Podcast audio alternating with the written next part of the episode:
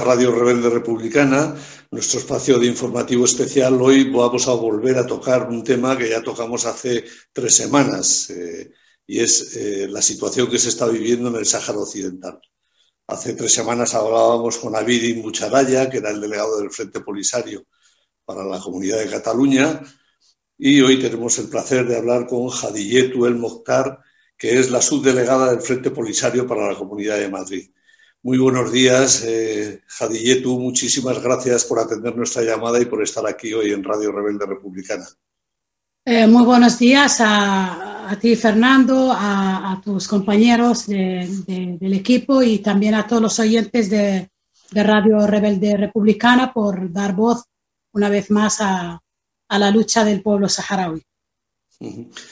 Bien, en, estas semanas hemos tenido, estamos viendo concentraciones en España, en algunas ciudades, con las dificultades que todos sabemos que hay en este momento para poder concentrarse y juntarse, pero más o menos en muchas ciudades de España ha habido concentraciones de personas que quieren recordar al gobierno español las obligaciones que tiene contraídas desde 1975 con el, el pueblo saharaui y que no ha cumplido de alguna manera esto viene a reforzar que yo no sé si la gente joven tiene memoria o, han oído hablar en casa, porque claro, cuanto más se alarga este, este problema sin solución, más fácil es para el agresor hacer pensar que, que la situación del Sáhara Occidental es una situación normalizada, cuando no lo es.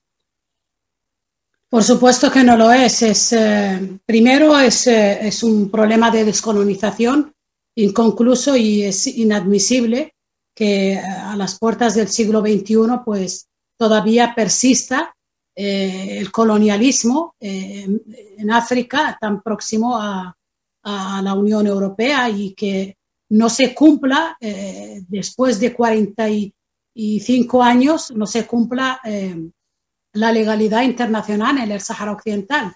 Eh, máxime cuando la potencia eh, colonial es una potencia eh, occidental en el marco de la Unión Europea. Entonces, no se entiende y sobre todo porque hay unos compromisos desde la comunidad internacional en el, en, el, que se reconoce el derecho del pueblo saharaui a través de, de la resolución 1514 de las Naciones Unidas.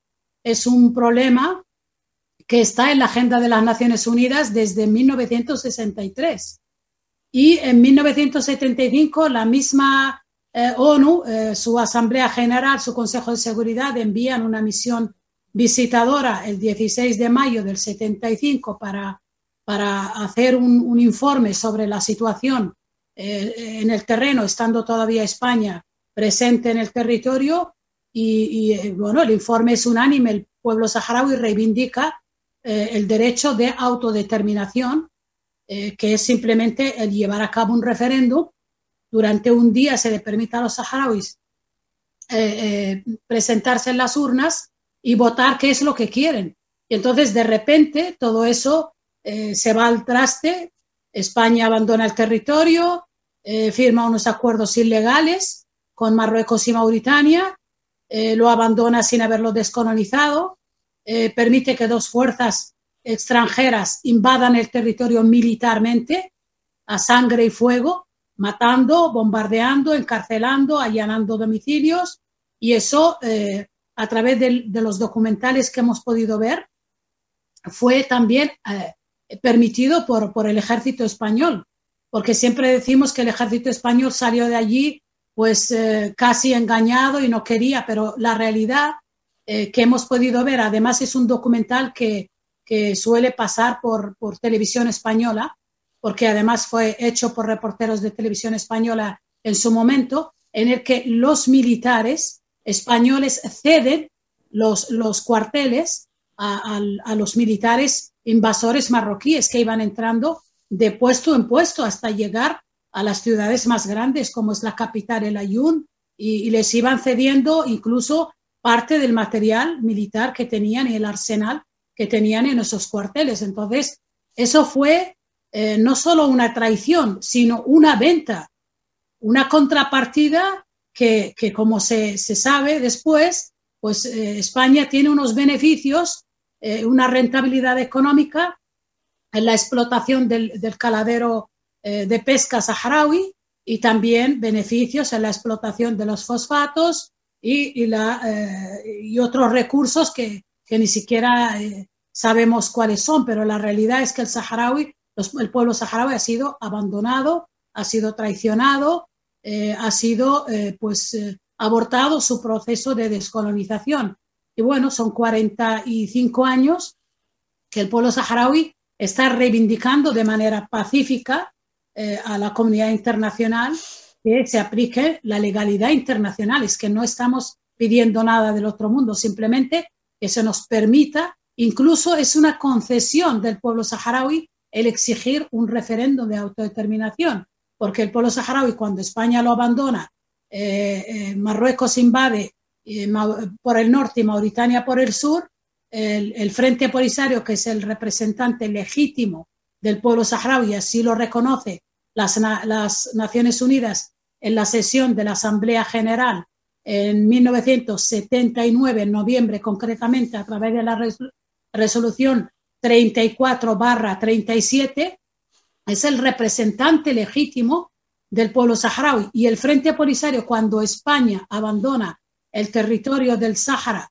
en febrero, del, el 26 de febrero del 76, lo que hace el Frente Polisario es proclamar la República Árabe Saharaui Democrática. Es decir, el pueblo saharaui ya se reafirma en su decisión, en su voluntad de, de ser un pueblo libre e independiente, porque tiene todo el derecho como todos los pueblos del mundo. Entonces, el, reivindicar un derecho después de autodeterminación simplemente es para responder a las normas de, eh, que impone la legalidad internacional de celebrar un referéndum para que las fuerzas de ocupación, en este caso Marruecos, porque Mauritania en el 79 abandona la parte que había ocupado ilegalmente y reconoce a la República Árabe Saharaui Democrática el 5 de agosto de 1979.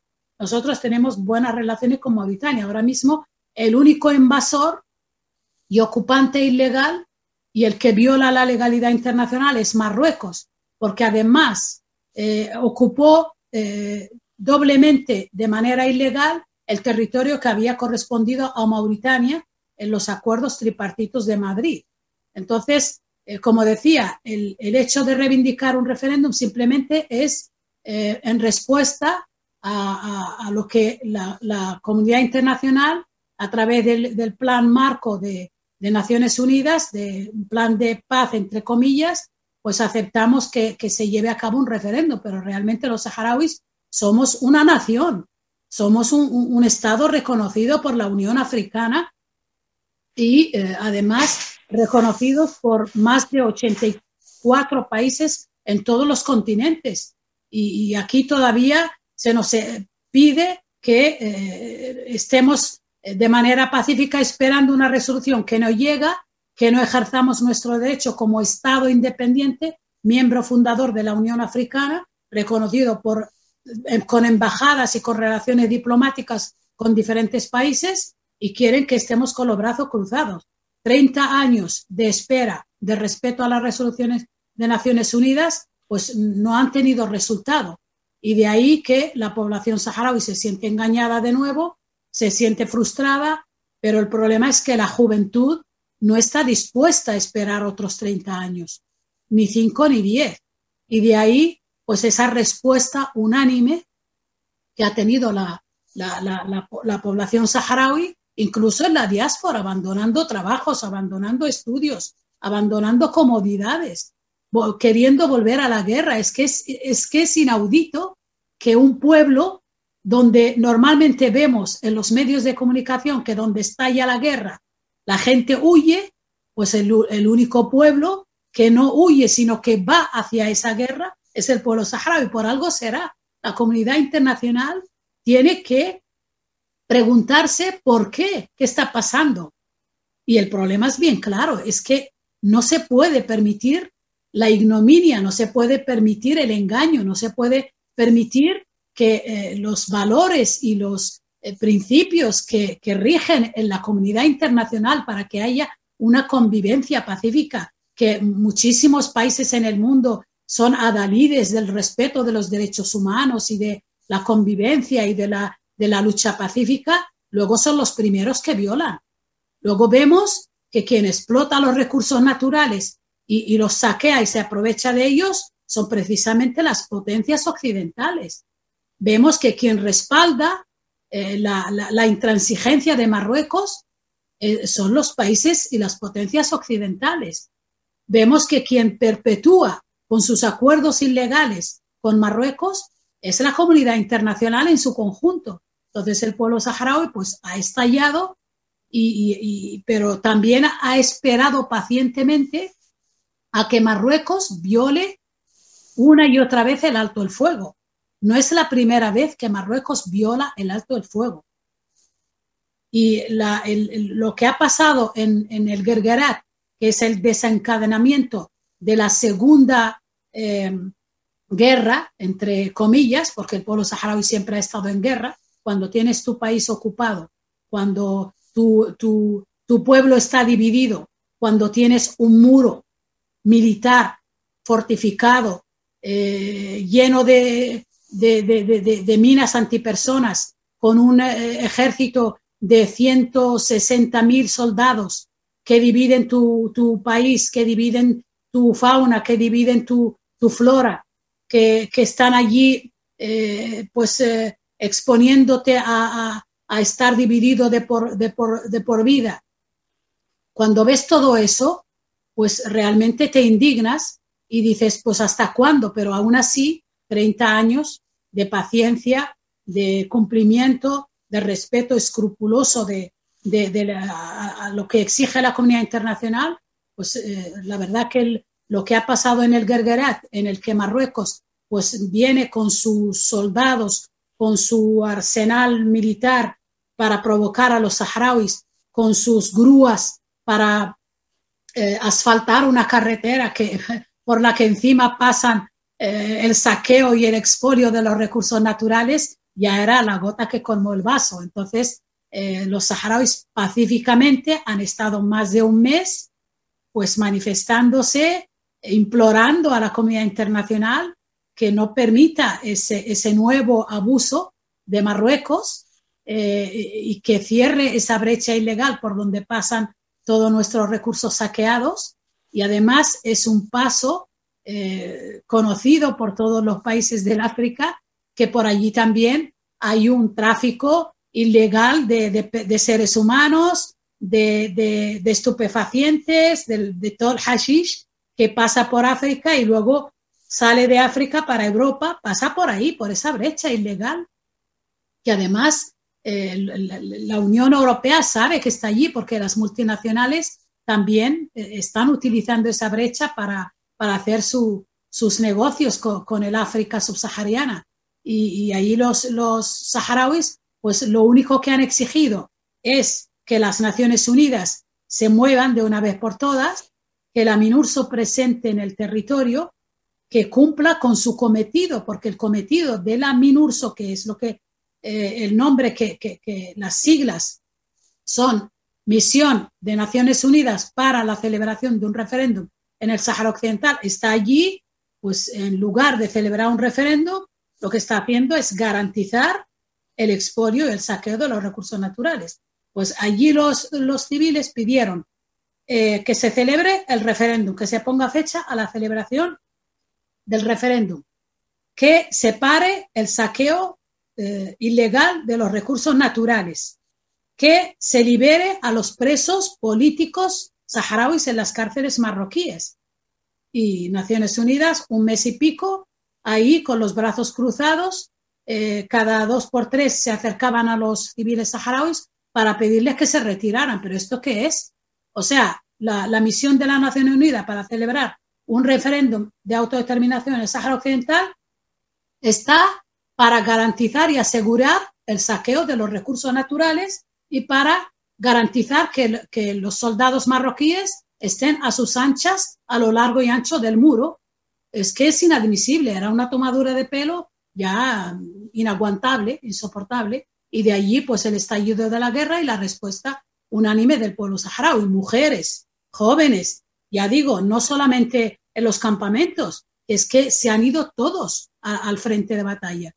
Es que gente que está, está en las universidades, no solo en España, en Francia, en Alemania, en Suecia, en cualquier país europeo, han venido a, responder a ese llamado sin que nadie les haya dicho venir. Es que todo es una decisión personal de cada uno, porque hay un compromiso, hay una indignación general del pueblo saharaui con la comunidad internacional. Y el hartazgo, pues se ha visto, se ha visto, es que es inadmisible lo que está pasando con, con el Sahara. No lo entendemos. O hay referéndum o no lo hay, pero lo que no puede seguir haciendo la comunidad internacional y las Naciones Unidas es aprobar una resolución cada año con la prolongación de la estancia de la MINURSO en el Sáhara Occidental. ¿Para qué queremos una MINURSO si no va a celebrar un referéndum? Para mantenernos a nosotros eh, casi 200.000 refugiados en los campamentos viviendo de la ayuda humanitaria y, la otra parte de, los saharauis viviendo bajo represión marroquí eh, en una cárcel a, cielo abierto, empobrecidos, marginados, con, los derechos humanos violados hasta en los más elementales y los más básicos. Bueno, eh, ha sido un, hartazgo y una indignación unánime del pueblo saharaui. Creo que la comunidad internacional debería tomar nota porque no solo está en juego la seguridad en el Sahara Occidental, está en juego la seguridad en toda la región y eso está a dos pasos de Europa. Has mencionado la creación de MINURSO, del grupo, eh, la misión de Naciones Unidas para la, celebración del referéndum. Hay que recordar que este órgano se creó eh, en el alto el fuego de 1991 y que el compromiso era celebrar el referéndum a principios del año 1992. 29 años esperando, tampoco eh, la MINURSO se ha involucrado jamás en el respeto de los derechos humanos de la población saharaui que vive en los territorios ocupados militarmente por Marruecos, cosa que vosotros también acabas de denunciar tú, pero que lleváis toda la vida denunciando. Eh, has hablado también del hartazgo, claro, es que vivir eh, doscientas y pico mil personas en un campo, en Tinduf, sin medios para subsistir de, las ayudas humanitarias, es que eso no se le puede exigir a un pueblo mucho más tiempo, ¿no? Eh, y máxime cuando es un pueblo que tiene recursos naturales de sobra. Es que el pueblo saharaui no llegamos al millón de habitantes y nuestros recursos, pues todo el mundo sabe que el Sahara pues ha sido invadido por sus recursos naturales. los fosfatos que, explota Marruecos es el segundo exportador de fosfatos en el mundo y son los fosfatos saharauis, evidentemente. Luego el caladero de pesca más rico del mundo, donde hay licencias para todos los países de, Europa, especialmente para, para España, pues son los caladeros saharauis. Y luego los recursos naturales que hay en las aguas jurisdiccionales saharauis, que son ahora mismo motivo de, fricción ¿no? y de conflicto entre entre España y Marruecos y que Marruecos también de manera eh, pues descarada, eh, haciendo chantaje a España, ha ampliado esas aguas jurisdiccionales eh, en detrimento del Sahara y de, la propia archipiélago canario, donde está el telurio y, y, otros recursos pues importantes en estos momentos. Entonces, eh, la verdad que eh, es una situación eh, inadmisible y sobre todo porque España sigue siendo ante las Naciones Unidas la potencia administradora del territorio del Sahara Occidental. Y España no, no ha ejercido esa responsabilidad y, la verdad que, los intereses de España están y, de, los, de los pueblos de España están más con un Sahara independiente que con la situación actual de, la ocupación marroquí, porque realmente si, el Sáhara ha sido una moneda de cambio, pues eh, poco, poco le, vale, poco valor tiene para España, porque eh, el problema de Ceuta y Melilla sigue ahí, siempre ha estado y lo estará. Y, Canarias tiene problemas con, Marruecos siempre. No, no, ha servido, la, la entrega del Sáhara no ha servido para, saciar eh, las ansias expansionistas de, del reino alawita. Y, ya lo hemos visto en, en el 2000, 2003, eh, creo, cuando invadieron el islote de Perejil. La amenaza sobre Ceuta y Melilla es una espada de Damocles que está ahí siempre.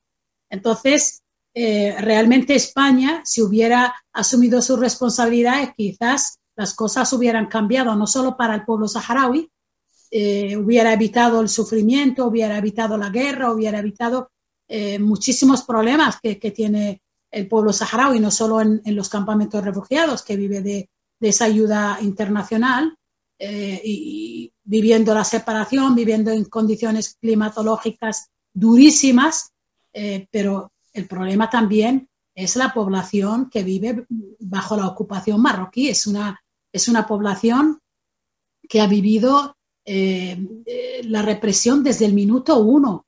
Ha habido eh, asesinatos, ha habido eh, fosas comunes donde los saharauis eh, han sido disparados a bocajarro con su vestimenta, con sus carnes de identidad españoles, con sus con, niños, mujeres, hombres jóvenes asesinados de manera brutal, tirados en, en, las cunetas, en las fosas comunes. Y no lo digo yo, lo dice eh, todo el trabajo que, que, se realizó a través de, de, los tomos 1 y 2 de la memoria, el oasis de la memoria histórica y las violaciones de los de, derechos humanos financiado por, por la, la, Fundación EGOA, un trabajo por, hecho por el profesor Carlos Martín Beristain y, Eloisa González, es decir, testimonios brutales de, de, de, de personas que, que, que, han, que viven aún, pero también testimonio de familiares de personas que ya no viven, que están en fosas comunes o desaparecidas. No hay que olvidar que los saharauis tenemos casi 600 desaparecidos hasta hoy en día, que no se sabe su paradero. Hay personas que han salido traumatizadas de las cárceles, de las horribles mazmorras de Marruecos, de Tesmemer, de Cuneitra, de, la cárcel negra de la Yun, es testigo de, la brutalidad de la represión ejercida contra el pueblo saharaui. Y eso no ha cambiado, eso sigue siendo los observadores internacionales no pueden llegar al Sáhara. La prensa no tiene acceso al territorio del Sáhara Occidental. Es un territorio cerrado a cal y canto desde hace 45 años. Hay familias que no pueden ni siquiera salir de su casa. Y ahora que ha empezado la, la, la, las hostilidades de nuevo con Marruecos, pues la represión se ha recrudecido. Lo hemos estado denunciando en los medios de prensa y nadie habla de eso.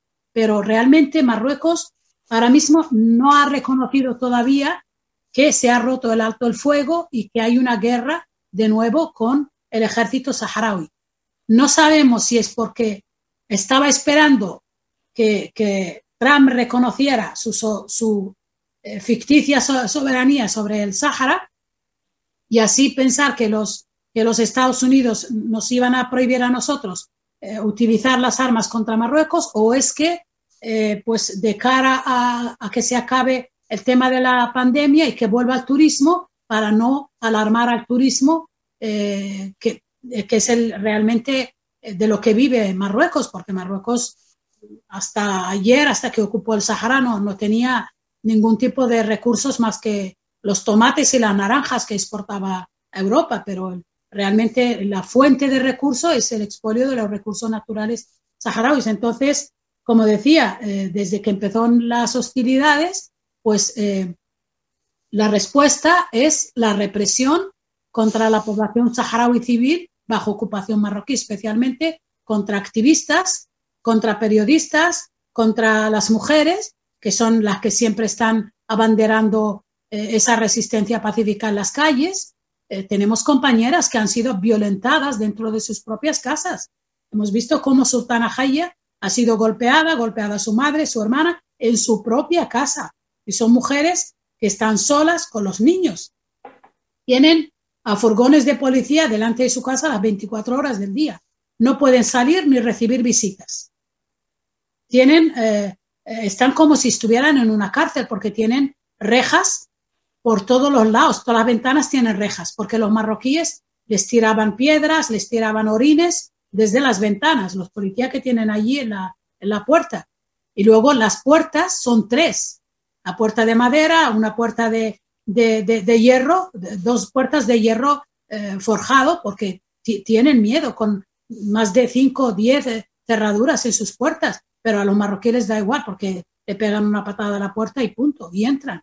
Y eh, es, es bajo las medidas de, sanitarias de, de, la COVID, pues doble represión contra los saharauis en los territorios ocupados. Es decir, la situación del pueblo saharaui es dramática y necesita una intervención urgente de la comunidad internacional, porque si no, eso es un polvorín. ¿Hasta cuándo van a aguantar también los saharauis bajo ocupación marroquí? Pues espera un estallido peor que el estallido de, del campamento de Gdeimizik. Y si se le abre el frente social a Marruecos, que es muy previsible, porque nadie puede aguantar esa represión, y además teniendo a la MINURSO ahí viendo las violaciones, porque además, como usted bien comentó, Fernando, es la única misión de Naciones Unidas que no tiene en su, en su mandato la vigilancia y control de los derechos humanos. Es que esto es inadmisible, inaudito. No se, no se ha visto en ninguna parte del mundo. Que en un territorio ocupado militarmente, que además es un territorio calificado como pendiente de, de, de autodeterminación, o de descolonización, uno de los 17 territorios no autónomos en la Agenda de Naciones Unidas, que se envíe una misión, pero que encima no pueda proteger, ni vigilar, ni informar de las violaciones de los derechos humanos. Tenemos casos de, de, personas que han escapado al horror de la, de la, de la cárcel en, Marruecos y, han ido a la sede de, de la MINURSO para pedir protección y amparo y han sido entregados a las autoridades de ocupación marroquí. Esto es una, una flagrante violación de, de, la Carta de, la, de, las Naciones Unidas, de la Cuarta Convención de Ginebra, y eso solo ocurre en el Sáhara. Y encima no hay prensa para contarlo, y menos mal que desde hace una década, pues los saharauis ya tienen sus teléfonos, tienen acceso a Internet y de vez en cuando, pues pueden enviar alguna imagen, alguna, alguna filmación de un vídeo de minutos para eh, pues denunciar un poco lo que, lo que está pasando. Pero este pueblo pequeño, indefenso, pacífico, ha sufrido lo que no ha sufrido nadie y lo sigue sufriendo. Eh, lo que está quedando claro en toda, todo lo largo de tu intervención es la violación sistemática por parte de Marruecos, no ya solo de la resolución de Naciones Unidas, que lo obliga a abandonar el territorio y, a celebrar el referéndum, a permitir que se celebre el referéndum, sino también como de la, la defensa de los derechos ilegales de Marruecos está siendo apadrinada por potencias que en este momento han conseguido que se esté silenciando en todos los medios de comunicación eh, la nueva situación que se da en este momento en el Sáhara Occidental. En los, bueno, vives en España, estarás viendo que ningún periódico ni ninguna televisión está sacando imágenes ni está sacando noticias de lo que ocurre en el Sáhara Occidental en este momento. En Francia tampoco. Estados Unidos, no solamente eso, sino que además se salta una resolución que está aprobada eh, siendo él miembro permanente del Consejo de Seguridad de Naciones Unidas, está aprobada por su propio país. Eh, Gran Bretaña hace lo mismo.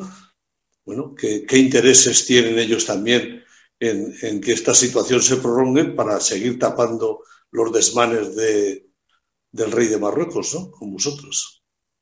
Bueno, eh, los intereses son muchos. Se ve que que aquí los principios y los valores son, son económicos y no son eh, humanos ni, ni, ni, nada que se le parezca. Eh, hay potencias que tienen intereses con Marruecos y, prefieren pues apostar por, por la, la, ley del más fuerte ¿no? y la violación flagrante de, de la legalidad internacional a cambio de sus propios intereses, que no son los intereses de la comunidad internacional, sino eh, pues intereses de, de, países individuales y, y, intereses de corporaciones y de multinacionales. Eh, pues eh, los medios de comunicación ya sabemos que son grandes empresas y, sabemos que detrás pues hay pues muchos intereses, ¿no? Que, que, cuando les interesa pues eh, poner el foco sobre, sobre una parte de, del mundo, pues eh, allí hay violaciones de derechos humanos, hay dictaduras, pero cuando quieren taparlas y, y ponerles también eh, pues color de la democracia, Marruecos siempre se le ha vendido como el país árabe musulmán más desarrollado, más democrático, más de todo. Pero Marruecos es una dictadura feudal, arcaica, que vive eh, eh, todavía en la época de, Saladino, ¿no? Eh, donde el besamanos y, y la pleitesía es el, la norma, ¿no? Y la, y la, y la, constitución, el, el, fundamento, ¿no? el código que hay entre el pueblo y el rey, como lo llaman allí en, en Marruecos, ¿no? La, ustedes saben que cada año se celebra la, ceremonia de la pleitesía, de la vea, y eso eh, es arcaico, es feudal, es, eso solo se, lee en, las historias de las mil y una noche, ¿no? Donde todo el mundo tiene que rendirle pleitesía al rey, besarle la mano y prometer y jurar pleitesía hasta el siguiente año y así todos los años, ¿no? Y eso es de lo más ridículo. Esa parafernalia pues se vende como como tradición, como cultura de Marruecos. Sin embargo, eh, otros países pues han sufrido ¿no? Ese enfoque de, los medios de comunicación, eh, no reconociendo su, su, legitimidad en las urnas, sus elecciones no son legales, eh, no son democráticas, son dictaduras. cuando hay mm, un opositor o dos que, que están encarcelados porque son, además de opositores, son subversivos y son cometen vandalismo en las calles, no, no se manifiestan de manera pacífica y, y son, por supuesto, que tienen que ser encarcelados para pagar esa culpa, pues se les llama, eh, pues se les llama violadores de los derechos humanos y tenemos en, en el Sáhara a 24 jóvenes encarcelados a cadena perpetua por, por, el simple hecho de haber montado un campamento pacífico de protesta y nadie ha dicho nada. Es decir, el, bloqueo informativo sobre la cuestión del Sáhara es brutal, es brutal. Y, desde hace también unos años, no solo el Sáhara, sino también, desgraciadamente, Palestina.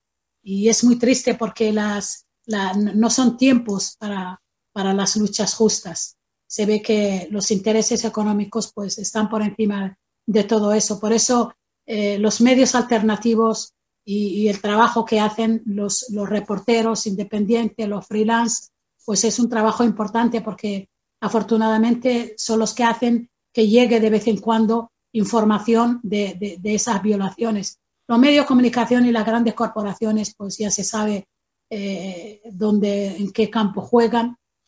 Y, efectivamente Marruecos, eh, a través del expolio de los recursos naturales, pues compra voluntades, compra medios de comunicación, eh, compra gobiernos, compra personalidades. Y eso, eso es conocido, es decir, no, no estoy contando nada nuevo, eso es conocido y, la responsabilidad de, la prensa es, enorme, es brutal. Eh, la prensa debe contar la realidad, la verdad, porque ese es su, su, su eh, código deontológico, pero desgraciadamente no, no se cumple, ¿no? La, la, mayoría de la prensa pues depende de, de sus jefes, depende de, la editorial del periódico o del medio de prensa eh, que sea y, cada uno pues eh, tiene que, ceñirse a, esa, a esa línea, ¿no? Y el Sahara ha sido muy maltratado por la prensa, especialmente española. Se habla más en la prensa internacional que en la prensa española, por desgracia. Y eso mm, eh, no va en concordancia con, con el sentido unánime de solidaridad de la población eh, eh, española con, el pueblo saharaui y, tampoco va en concordancia con la responsabilidad que tiene España como potencia administradora y ex eh, colonizador del Sahara Occidental. nosotros tenemos lazos comunes con, con, el pueblo español, con los pueblos de España, tenemos una cultura, tenemos una historia y creo que realmente España no ha estado a la altura de...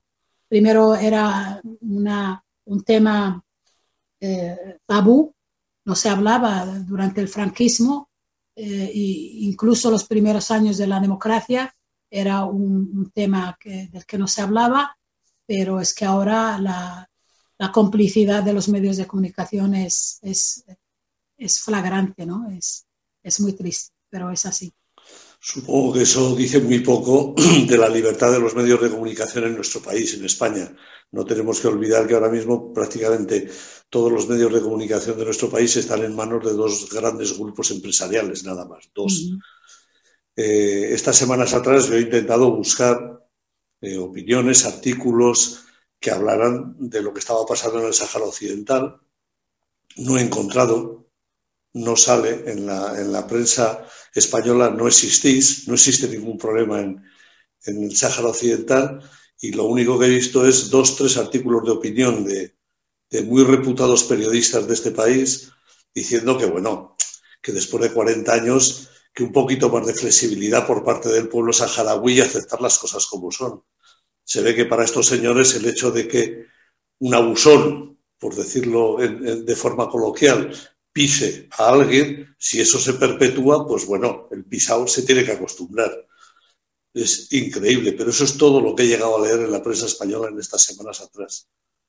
Y quizá no podemos olvidar que eh, los acuerdos, el acuerdo tripartito de, de, Madrid de 1975 se firma a petición del rey de España, Juan Carlos I, que llama personalmente a Kissinger, esto lo hemos sabido por la desclasificación de, de documentos de la CIA, no porque nos lo estemos inventando.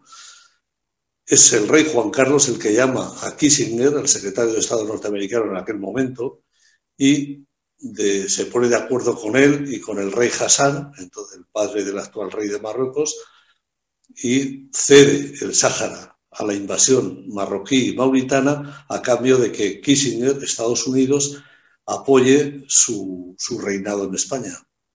Quizá por eso los medios de comunicación españoles en aquellos años no hablaban del tema y ahora tampoco nadie quiere hablar de ese tema. Supongo que es un tema tan oscuro para la monarquía española como para la monarquía lagüita.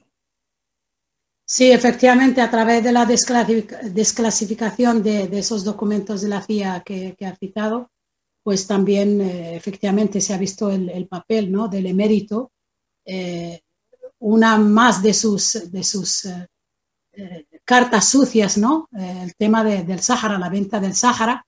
Incluso cuando, cuando viajó al Sáhara en, noviembre de 75 para tranquilizar a las fuerzas eh, militares en, el Sáhara eh, español en ese momento, pues y a tranquilizar también a, los, a las autoridades saharauis de la Yema para decirles que España iba a defender el territorio del Sáhara y que no iba a abandonarlo y tal eh, eso eh, lo, vimos en, los documentos eh, desclasificados porque lo que le interesaba al emérito era garantizar realmente el, llegar al, trono ¿no? y, mantenerse en el poder.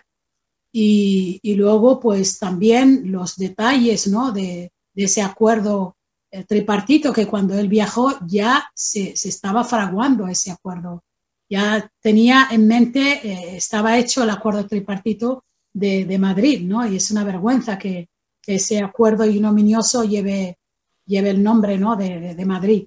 Pero bueno, eh, lo que decía que, que realmente el, tema del Sáhara, la, descolonización del Sáhara es un tema pendiente de la, transición española.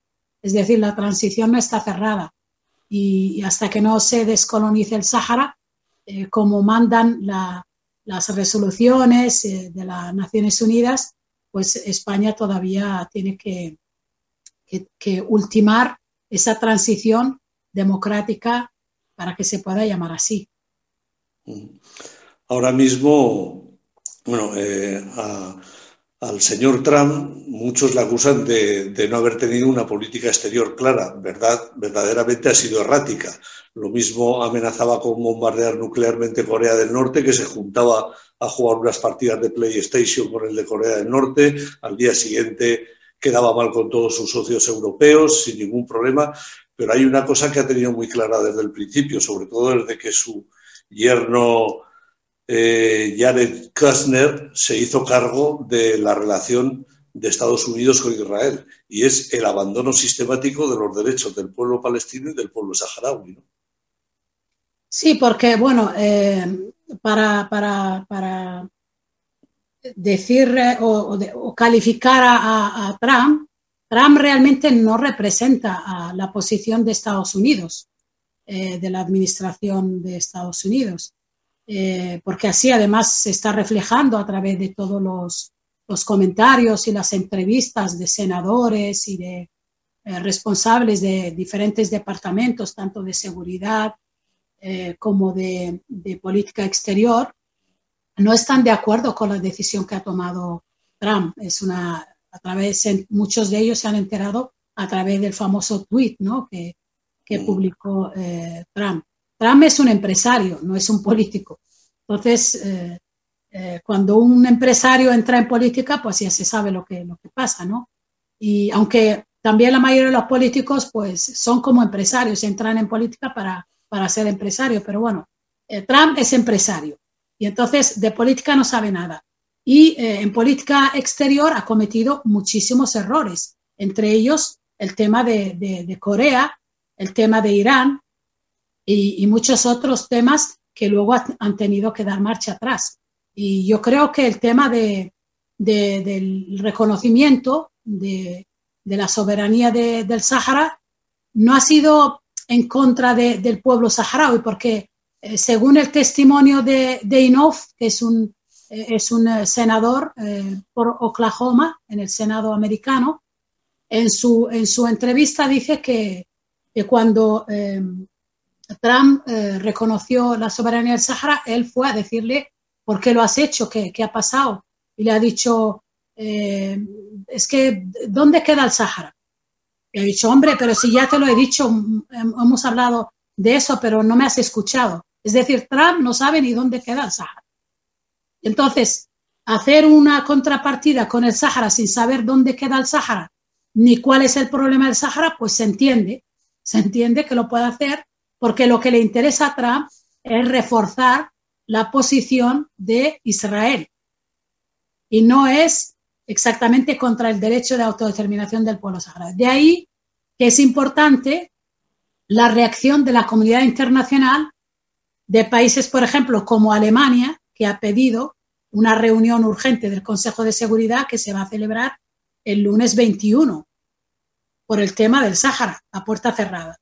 Y la mayoría de los senadores, ya ha dicho que senadores importantes Incluso eh, miembros del lobby eh, israelí en, Estados Unidos han dicho que esto es inadmisible.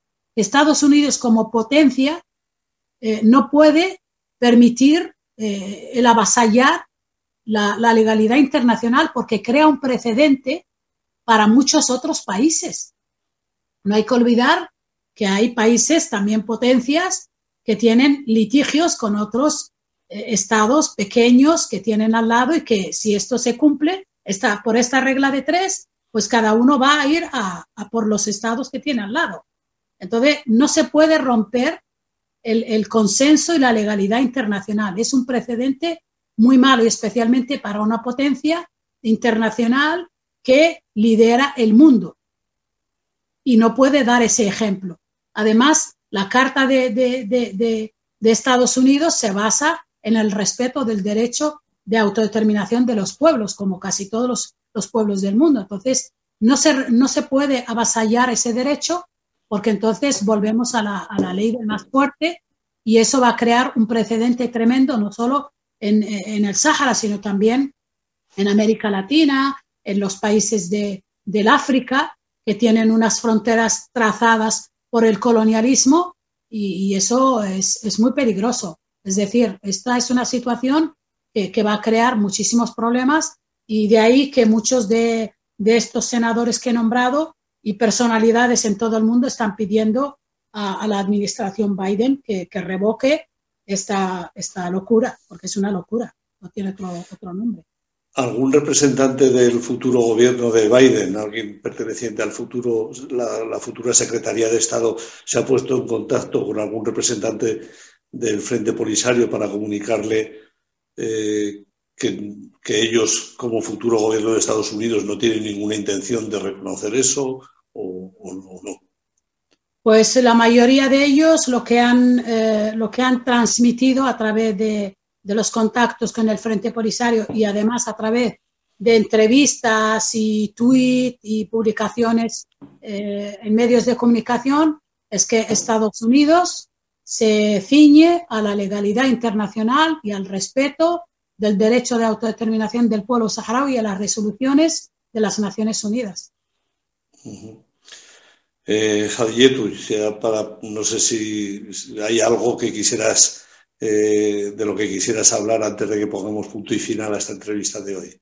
Pues nada, agradeceros eh, la oportunidad que nos dais siempre de, de, de, hablar de nuestra causa, de, sobre todo de poder transmitir a, a vuestros oyentes la, la, la, actualidad ¿no? sobre el conflicto del Sahara Occidental y agradecer, como no puede ser de otra manera, vuestra solidaridad, vuestro apoyo incondicional, constante, sincero, coherente con la defensa de las justas causas y entre ellas la, causa del pueblo saharaui por nuestra parte, lo único desear que, que de una vez pues, la Comisión de Naciones Unidas eh, pues decida que se celebre ese referéndum porque entendemos que una guerra no es plato de buen gusto para ningún pueblo, como tampoco lo es eh, la vida de, todos los saharauis en este momento en la parte del Sahara ocupada por Marruecos. Sabemos de la persecución que existe desde, hace, desde que entraron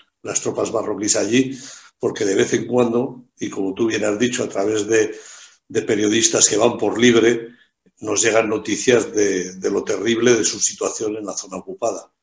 Entonces, lo único que podemos desear es que el pueblo saharaui de una vez por todas recupere la libertad, que pueda volver a sus casas y llevar a cabo una vida digna como la de cualquier otro pueblo. Un abrazo muy fuerte para el pueblo saharaui, Jadilletu, y seguiremos en contacto. Muchísimas gracias y felices fiestas a todos y a los oyentes de Radio Republicana Rebelde. Gracias. Muchas gracias, un abrazo muy fuerte y salud y república. Gracias.